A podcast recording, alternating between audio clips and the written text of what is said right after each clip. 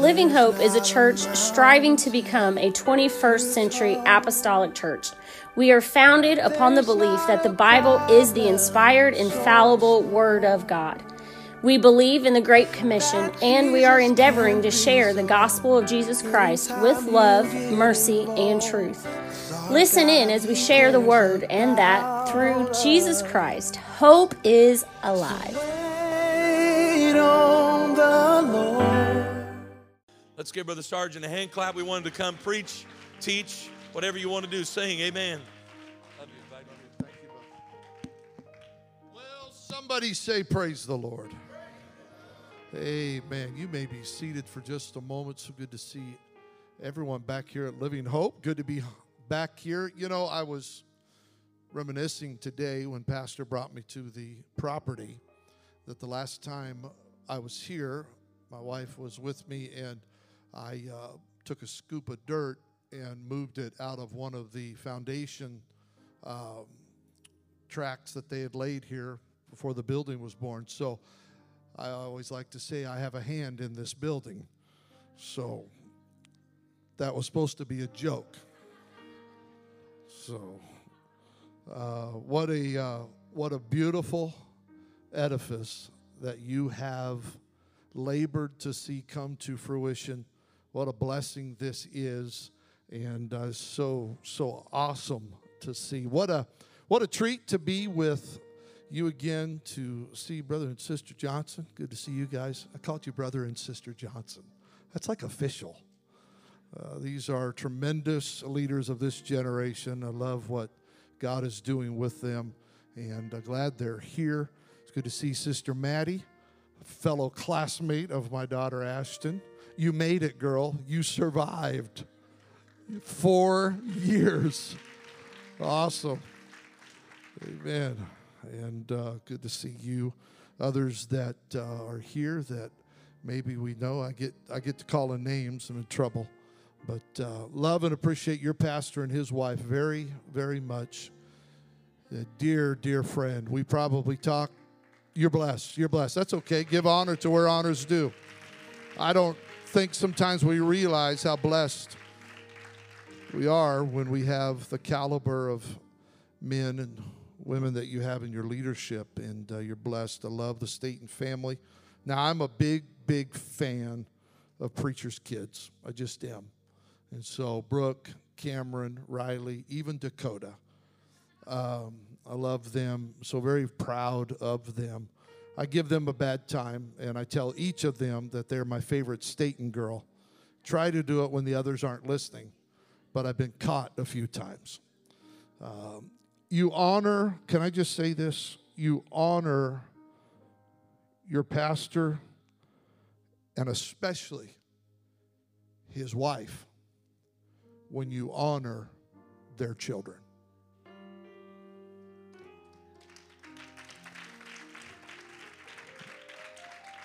I, uh, I love preachers' kids because I have three of them. And I know the blessings that come with ministry that a lot of people look at and think, oh, yeah, they just have it made. You, you don't really have a clue what they have to deal with at times in that role. And it seems like at times we put them under a microscope and um, they're they're good kids. And um, I'm just going to leave that there. I just felt to say that. I'm very, very proud of all four of them. And I'm very, very nervous for my friend, Brother Staten, when they all start getting married. Um, you're going to have to come out and preach for me like every other week so we can at least pay for the weddings or something. We'll figure it out. Um, Brother David McGovern, who was with us for seven and a half years in Escondido, has four girls as well. And I remind him often that he probably needs to start selling blood or something because uh, he's in for a world of hurt. But, um, amen. I feel the presence of the Lord here tonight. And I'm, uh, I'm taking my time for just a moment to make sure I have the vein of the Spirit because I really felt today in prayer as I went back to the hotel after spending some time with your pastor, I knelt down and began to pray and just seek God once again. I felt something when he asked me a few weeks ago and just wanted to make sure that God was still in this. Sometimes as preachers we get to thinking, um, well, you know, I don't I don't know if I have the right one. Maybe I need to, you know, we don't I I, I get I'm 50, well, I shouldn't have said that. I'm 39 in Holden. Um, I'm 51 years of old, old of age and I just I got one hand. I'm extremely handsome and I just don't care anymore. Okay, I don't care what people think. I just the extreme handsome part was was a lie, but I had to throw it in there, okay? Amen. But I'm going to believe that God's going to talk to us tonight. Anybody want to hear a word from the Lord tonight? Yeah, what a beautiful atmosphere. Why don't you stand with me as we read the word? We're going to go to 2 Timothy chapter 4. After that, we'll be going to 2 Kings 13, 2 Timothy chapter 4, verse number 1. Thank you, my dear friend, Brother Staten. We we probably talk two or three times a week, I think. Sometimes it seems like. And our prayers have been with them as of late. We love them. And I'm ready for them to come out to Southern California. I'll probably invite them sometime in January when it's freezing cold here and I'm sitting at the beach. That's a good time to invite my friends from these cold regions. 2 Timothy 4, verse 1 I charge thee, therefore, before God and the Lord Jesus Christ who shall judge the quick and the dead at his appearing and his kingdom. Preach the word. Be instant in season, out of season, reprove, rebuke, exhort with all long suffering and doctrine. For the time will come when they will not endure sound doctrine, but after their own lust shall they heap to themselves teachers having itching ears, and they shall turn away their ears from the truth, shall be turned into fables. But watch thou in all things, endure afflictions, do the work of an evangelist, make full proof of thy ministry. For I am now ready to be offered, and the time of my departure is at hand. I have fought a good fight. I have finished my course. I have kept the faith. Henceforth, there is laid up for me a crown of righteousness, which the Lord, the righteous judge, shall give me at that day, and not to me only, but unto all them also that love his appearing. Second Kings 13, a few verses of scripture here, beginning in verse 14. Now Elisha was fallen sick of a sickness whereof he died, and Joash, the king of Israel, came down unto him, wept over his face, and said, Oh, my father, my father, the chariot of Israel, and the horsemen thereof. And Elisha said unto him, Take bow and arrows. And he took unto him bow and arrows, and he said to the king of Israel, Put thine hand upon the bow. And he put his hand upon, the, upon it, and Elisha put his hand upon the king's hands. And he said, Open the window eastward. And he opened it. Then Elisha said, Shoot, and he shot. And he said, The Lord, the arrow of the Lord's deliverance, the arrow of deliverance from Syria. For thou shalt smite the Syrians in Aphek till thou hast consumed them. And he said, Take the arrows, and he took them. And he said unto the king of Israel, Smite upon the ground. And he smote thrice and stayed. And the man of God was wroth with him and said, Thou shouldest have smitten five or six times. Then hadst thou smitten Syria till thou hadst consumed it. Whereas now thou shalt smite Syria but thrice. And Elisha died, and they buried him. The bands of the Moabites invaded the land at the coming in of the year. With the help of the Lord, for the next few moments, I want to preach to you on this subject the tragedy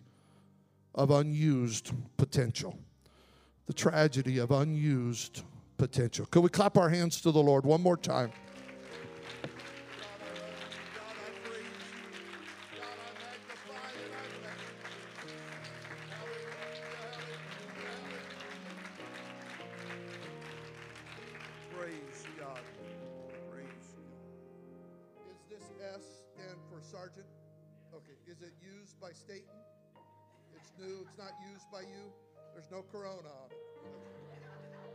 Praise God. Is God good or what? Praise God. Praise God. You may be seated.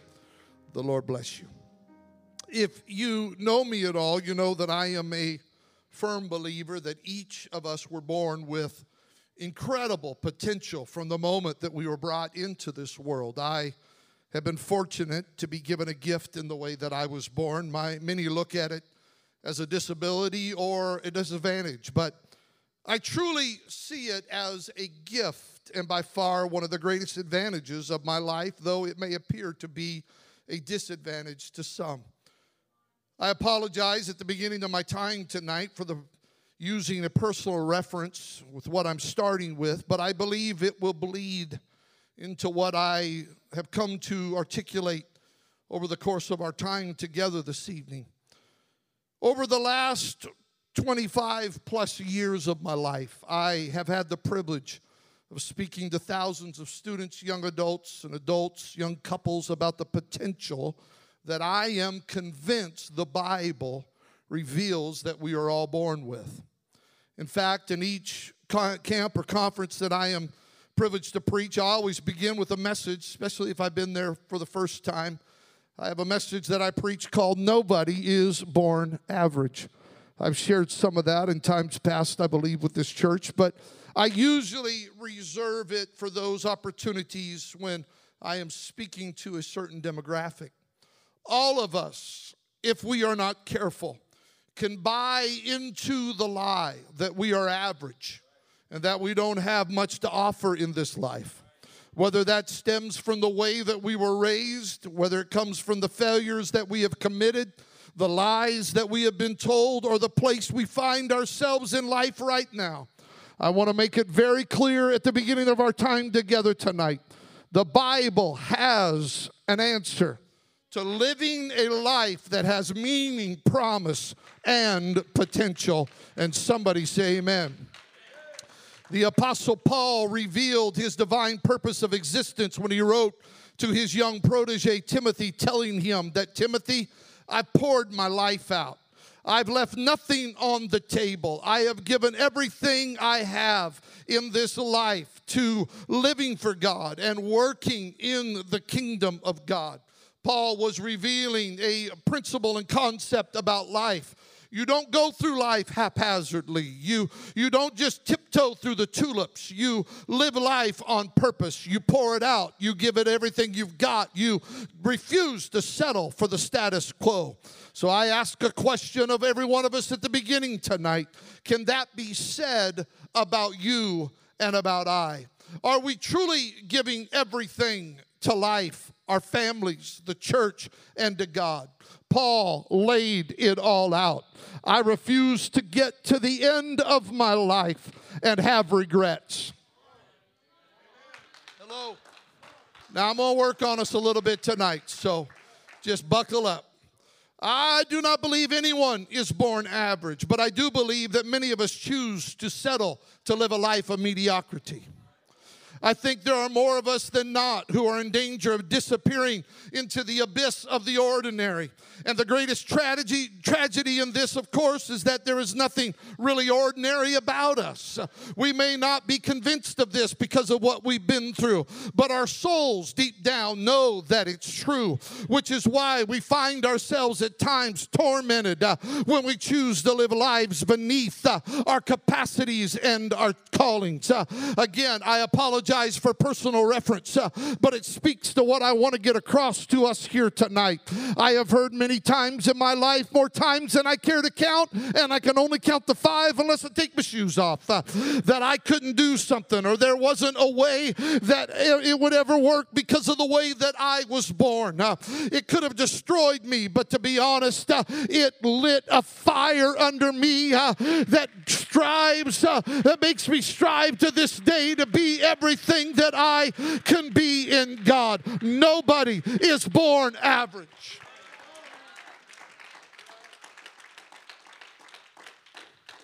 Now, there are two ways that you can deal with the indictment that you are nothing but average. One way is of hearing this is as a statement of essence of who you are as a result of birth, that you're cut from just ordinary average cloth. Your mama was average. Your daddy was average. Your family is average. On and on I could go. The second is subtly but significantly different. The statement, you're nothing but average, can be about character, that you have chosen a path of least resistance, that you have not aspired to the greatness that is within your grasp. You have refused to move toward the promise and potential that your Creator placed deep inside of you. Here is the painful reality we will find ourselves defined by the average if we do not choose to defy the odds odds are that you and I will fall at the average. That's why it's called the average. It's where most of us live, if we're honest tonight. To be above average demands a choice. To be above average requires that you defy the odds. To be above average means that you have uh, you have a desire within you to go after things that others may just pass by. You have no control over whether you have been endowed with above average talent or intelligence uh, or physical attributes. Uh, but what you can control is whether you choose to live your life defined uh, and determined by the status quo or rise up. Even when the law of averages works against you, I still believe greater is He that is in you than He that is in the world. I don't care what your mama said, I don't care what your daddy did. Greater is He that is in you than he that is in the world.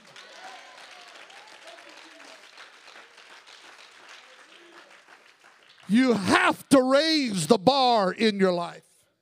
We need to raise the bar of our standards of our faith. We need to raise the bar of the standards of our sacrifice, of our expectation of ourselves, uh, of our beliefs, belief of the goodness and generosity of God.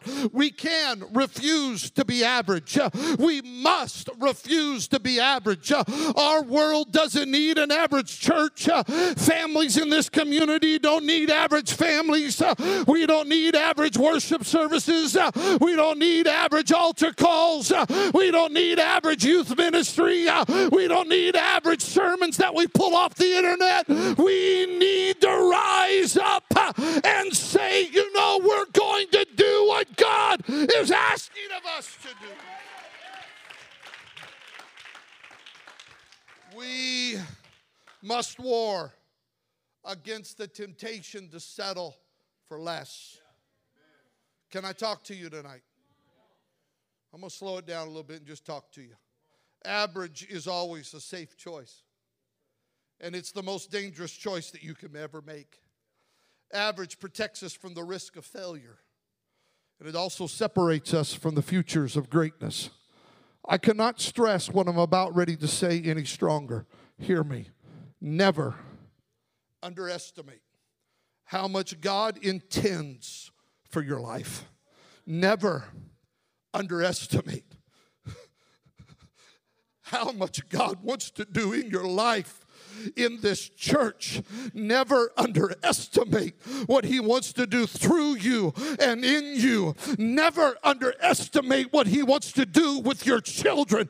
Never underestimate what He wants to do with your life. I refuse to get to the end of my life and have regrets.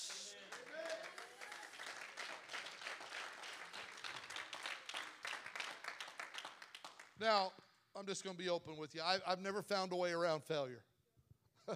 I wish I, I wish I could say, but I, I've never found a way around failure, so I cannot teach you how not to fail. But I can guide you to a place where you will never quit.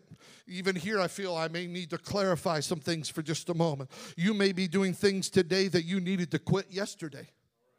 Hello? There may not be anything worse than winning a battle you should never have fought.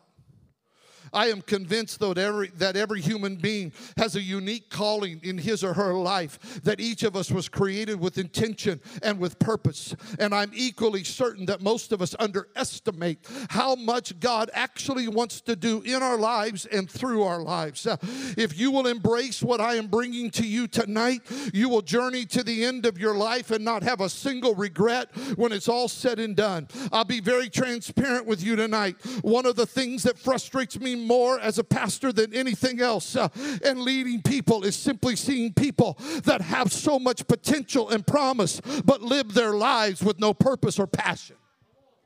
It drives me absolutely. Maybe it's the way that I was born, that I've had to push, uh, that I've had to, I have had to press uh, for everything that I've got. Uh, amen. I beat your pastor on the golf course because I've worked at it, and it's fun to watch him cry.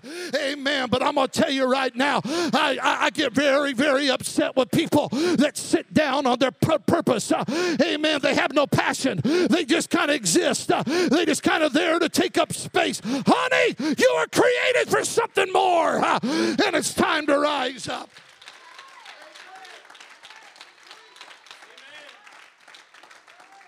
There is a there's a passage of scripture that we read tonight in 2 Kings 13 that has captivated my attention for a lot of years. It's the story of the prophet Elisha and King Joash. I keep going back to it every time I go back to it. I feel like I see something different. This happened to me recently. I saw something that I had not seen before. It's an obscure moment, could easily be missed, yet it is both poetic and profound. It is also, I'm convinced, a window into how God works in the world and how we either open ourselves to his bigger future or we ensure that we make the future smaller than he really intends for us to be for it to be. In this story, Jehoash is the king of Israel when the kingdoms of Israel and Judah are divided and at war against one another. His kingdom is being threatened by the armies of Amaziah, king of Judah. The one great advantage that Joash has is that prophet Elisha is with them. But now, Elisha, the Bible says, is suffering from an illness that will eventually lead to his death. Joash goes and weeps over him, less, I think, because of his sorrow for the loss of the prophet, and more because of his fear of the loss of Elisha's protection. Joash calls out to Elisha, who has been a symbol and a source of God's strength and power in his life. But now this prophet is clearly at the end of his life. Elisha then gives him a somewhat un- unusual series of instructions. Elisha says, Get a bow, get some arrows. And he does so, and he tells him, Take the bow in your hands. When Elisha commands Joash to do this, the king immediately complies. Now, if he had asked me to do that, we would have had some issues. When I do bow and arrow, the bow goes as far as the arrow. I'll let that just sit there for just a moment. When the king raises the bow and the arrow, Elisha puts his hands on the king's hands. Can I stop here for just a moment? Mama, Daddy, you better let your preacher put his hands on your hands.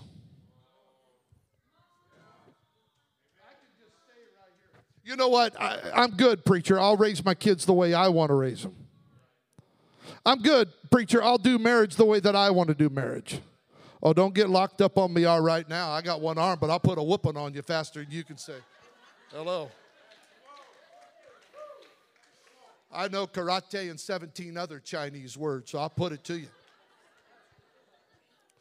you better never get to a place in your life where you refuse to let the preacher put his hands upon your hands, especially when it comes to combat. Amen. Praise God.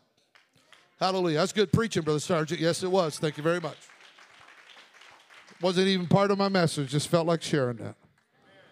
He puts his hands on the king's hands. He says, Open the east window. And he, he does. And the king takes it and takes that bow and arrow, and Elisha says, Shoot. And Joash shoots, and he says, The Lord's arrow of victory, the arrow of victory over Aram.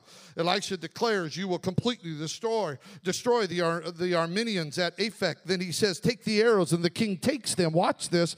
And Elisha tells him, Strike the ground. He strikes it three times and stops. Then the scripture tells us something that is quite unexpected. The man of God got mad. He became angry with him and said, You should have struck the ground five or six times. Then you would have defeated Aram and completely destroyed it. But now you will defeat it only three times. Right after he says this, the story tells us that Elisha dies and is buried.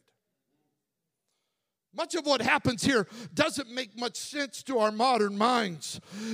How could the king's future be so affected by whether he struck an arrow three times or five or six times? Why didn't Elisha explain to the king what was required before holding him to its consequences? How could the king have known that six was the magic number and that three would leave him lacking? Up to that point, he had done everything that Elisha instructed him to do. But when Elisha told him to strike the ground with the arrow, the prophet left the instruction open ended.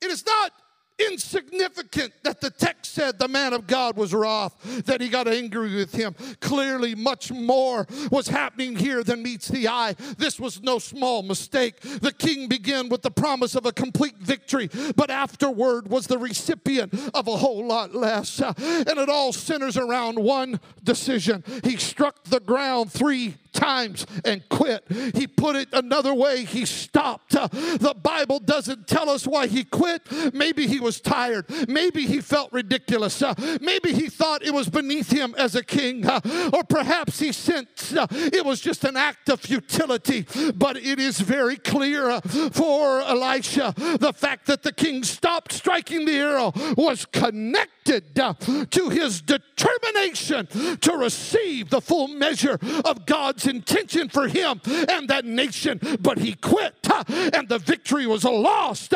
He just didn't want it bad enough. Hello?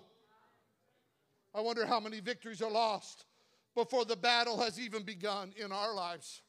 I wonder how much more good God desires to usher into the world through us that has been thwarted by our own lack of ambition. I wonder how many times in my own life uh, I thought I failed, but actually the only thing that happened was that I just quit. Can I preach a little bit here tonight? What is it about us that stops before we're finished, that mistakes quitting for failure, that settles for less? Uh, I see too much of myself in this story. I can identify too many times uh, when I have prayed too little, I've expected too little, and I've done too little. Uh, have you become the kind of person who is always looking for the least you can do, trying to do only what is required? Or are you the kind of person who has given up not only on life but also of yourself. Uh, when you come to the end of a, your life, will you be able to say, I gave everything I had? Or will you have a hollow feeling inside of your soul that you quit too soon, that you expected too little, that you did not strike the last arrow?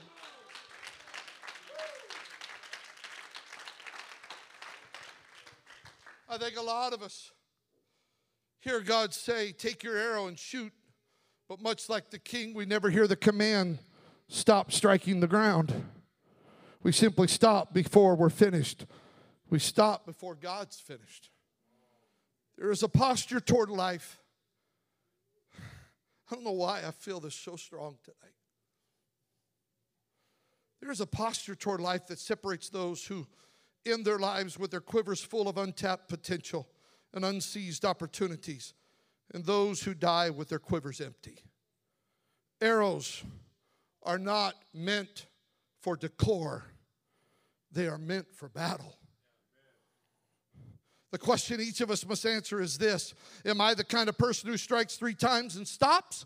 Or am I the kind of person who, when commanded to strike my arrows, keeps striking and striking and striking until there are no more arrows left? Uh, is it curious that Elisha had the king shoot the first arrow through the window and then instructed him to grab the remaining arrows and begin to strike them? We may never know the full implication of why he had him do it the way that he had him do it. Perhaps Perhaps the arrow he shot through the window was a symbol of how God would take the victory far beyond the hand of the king. Uh, that's the way an arrow would be expected to be used. Uh, but the odd command uh, in the story was to take the arrow and strike it instead of shooting it seems to imply, and I'm, I'm, I'm hastening as fast as I can here. Give me just a few more minutes. It seems to imply that the focus was on what God had placed in the king's hand. This, by the way, is the paradox. of how God works in your life and in mine, we must shoot the arrow and recognize that there are things outside of our control, and we must strike the arrow and take responsibility for what is in our control. We are to shoot and we are to strike, but what we are not to do is stop. Most of us live our lives as if the arrows are too valuable to shoot. They look so nice inside the quiver. We may even take extra time each day to organize our arrows and make sure that they are in perfect condition. But what I love about arrows, in contrast to other ancient weapons, is that while you may use a sword, it never leaves your hand. But the arrow only has value if you release it and it travels where you have not gone yourself yourself. That's what worship does. That's what praise does. That's what prayer does. That's what fasting does. It takes your weapon and it goes where you have not gone yourself. The arrow extends your range of impact and only fulfills its purpose when it's set into flight. We are not supposed to die with our quivers full. We are supposed to give God everything we have.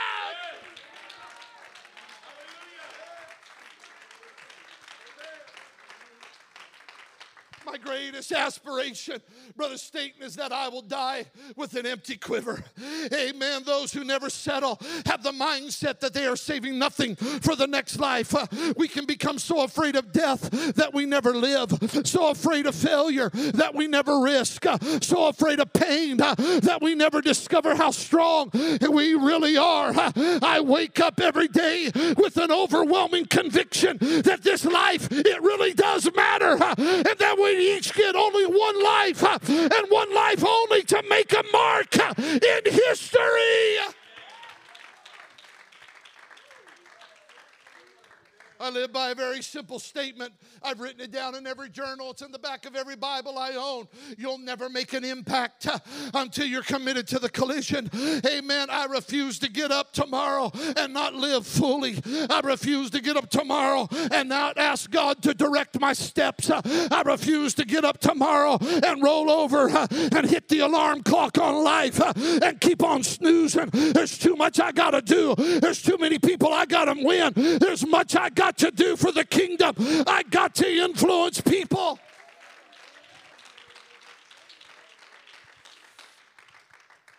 I am convinced that what we do in this life matters and that time is our most precious commodity. You, know, it, it, it's kind of frustrating when you think about it. You can all stand if you want. It's kind of frustrating when you all think about it. If this life matters so much, it seems unfair that we don't get a warm up life to prepare us for the real one. I know some of you think you're going to come back as a cockroach. But what good is that other than surviving a nuclear war and freaking people out when you come up out of the shower drain?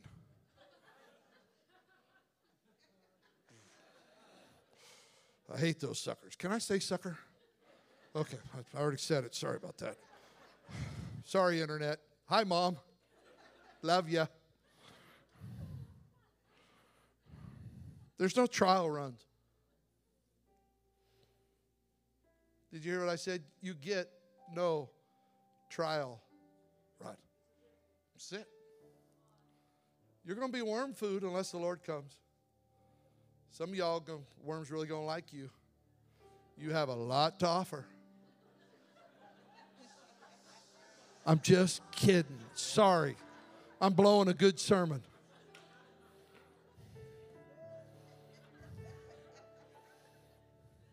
Life doesn't allot us do overs. Once we have taken our last breath, our stories in history have been written. And although we have stories that continue on into eternity, it is imperative that we understand that these stories begin in the here and in the now. We each have one life, but your life, my life, has eternal significance. What we do in this one life has impl- impl- infinite implications. And beyond that, our stories are bigger than history. Our stories don't end when we do, they are only the beginning of much greater stories, the content of which we are probably completely unaware. Let me try to land this. You cannot, you must not allow fear to steal your future. Hear me. In this room tonight lies such incredible potential. It's staggering. Every day you walk upon this planet, you must make sure you save nothing for the next life. Pastor and I were talking today in the car. He was talking about David in the cave when he is hiding from King Saul and men that were in debt, discontented, and distressed came to him. They came to the cave of a king in the making. And David, along with God, fashioned the lives of these misfits, these mediocre misfits. He fashions their lives.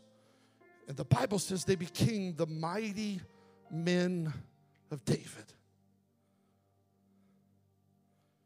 In there were men like Shammah, men like Eleazar, men that were mighty. They didn't start out that way, but they attached themselves to a giant killer.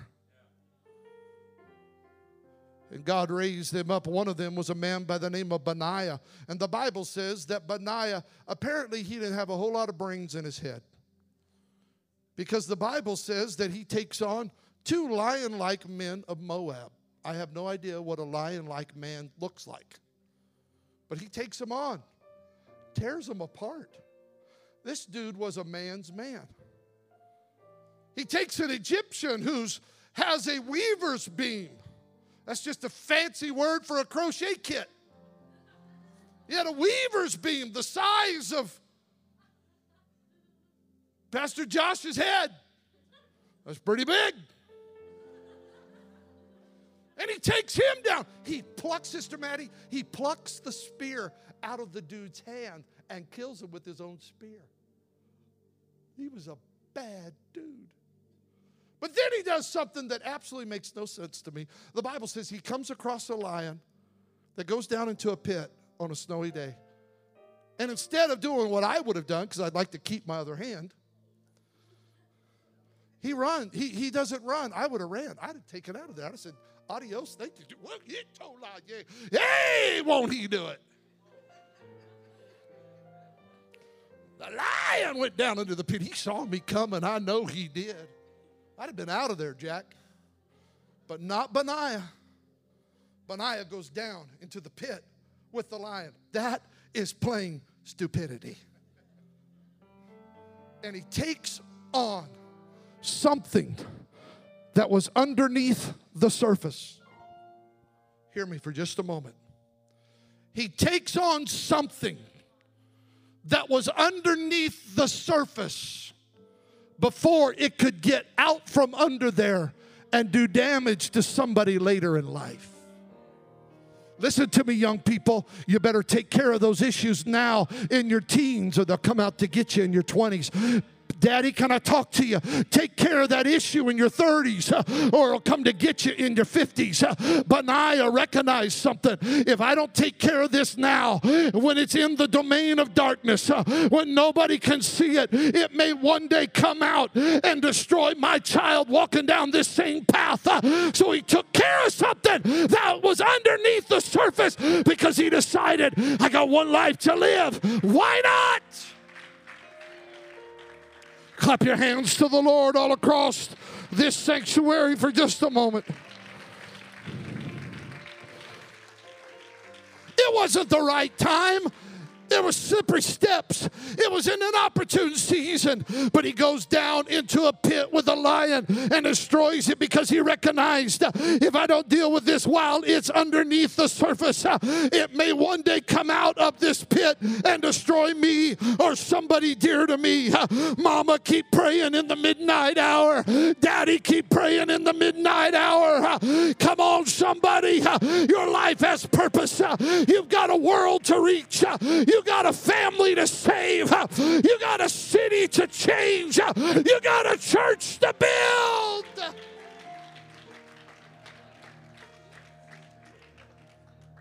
You have to. You have to, Daddy. You have to take care of those things that are beneath the surface if you want to make a difference in your life and get to the end of your life saying, as Paul did, I have fought a good fight. I finished my course. I laid it all out. I left nothing on the table. I gave myself away. Isaiah, what are you doing?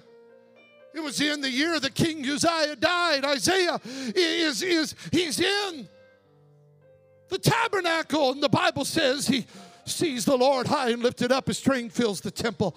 And then immediately after seeing God, he sees himself because he says, Woe is me, for I am a man of unclean lips. Uh, after that, there's a voice that cries out, Whom shall I send? Uh, and Isaiah's over in the corner underneath the altar with hands trembling. Send me, God. Uh, use me, God. A revelation of God, which we all need, will always end up being a revelation, end up into a revelation of our uh, which will always eventually end up into a revelation of the mission that God is calling every single one of us. Uh, young couple, God's hands on you. Mama, God's hands on you.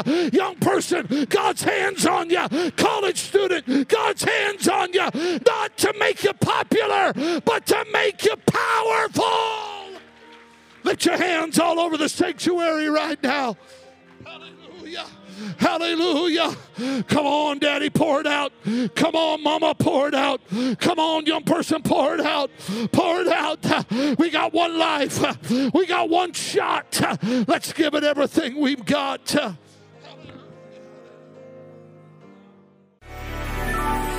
Sometimes it is easy to start on your destination without really knowing the exact path it takes to get there.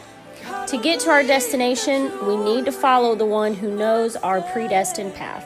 So be sure to subscribe and watch us on Facebook Live every Sunday at 11 a.m. Eastern Standard Time, and also visit us at www.livinghopemd.com. So I'm gonna wait on you, Jesus. I'm gonna wait on you,